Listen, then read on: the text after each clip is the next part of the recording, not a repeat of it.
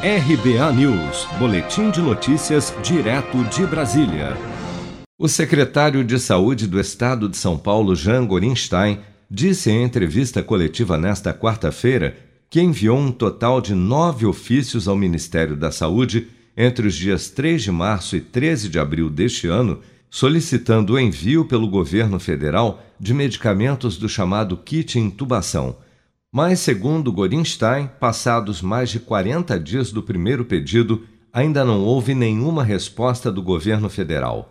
Que há quarenta dias nós uh, estamos fazendo ofícios seriados, mostrando a importância e o risco que todo o país corre, mas especialmente o Estado de São Paulo, no não suprimento adequado de, um, de medicamentos que são extremamente importantes na intubação dos nossos pacientes. São medicações anestésicas, sedativas e também o que nós chamamos de bloqueadores neuromusculares.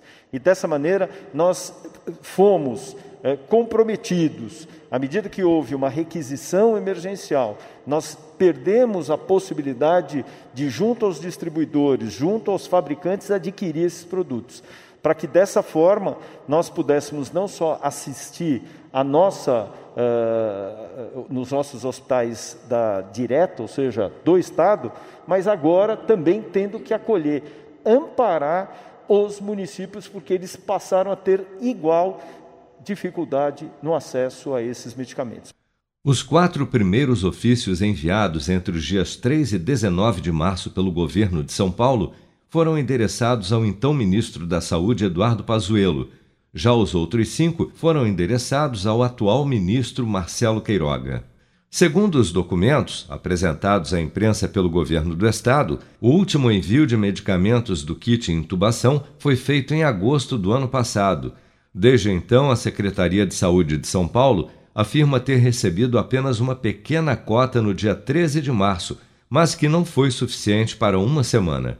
Em resposta, o Ministério da Saúde informou que manteve o Estado de São Paulo durante seis meses sem fornecimento de qualquer quantidade de medicamentos provenientes das requisições administrativas e afirmou que a pasta se furta a esclarecer qual o critério adotado para definir a distribuição dos milhões de medicamentos requisitados pelos estados.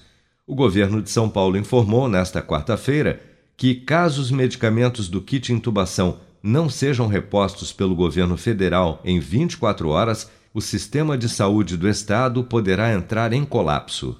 Seja para conquistar sonhos ou estar seguro em caso de imprevistos, conte com a poupança do Sicredi. A gente trabalha para cuidar de você, da sua família e proteger as suas conquistas. Se puder, comece a poupar hoje mesmo. Procure a agência Sicredi mais próxima e abra sua poupança. Sicredi, gente que coopera, cresce.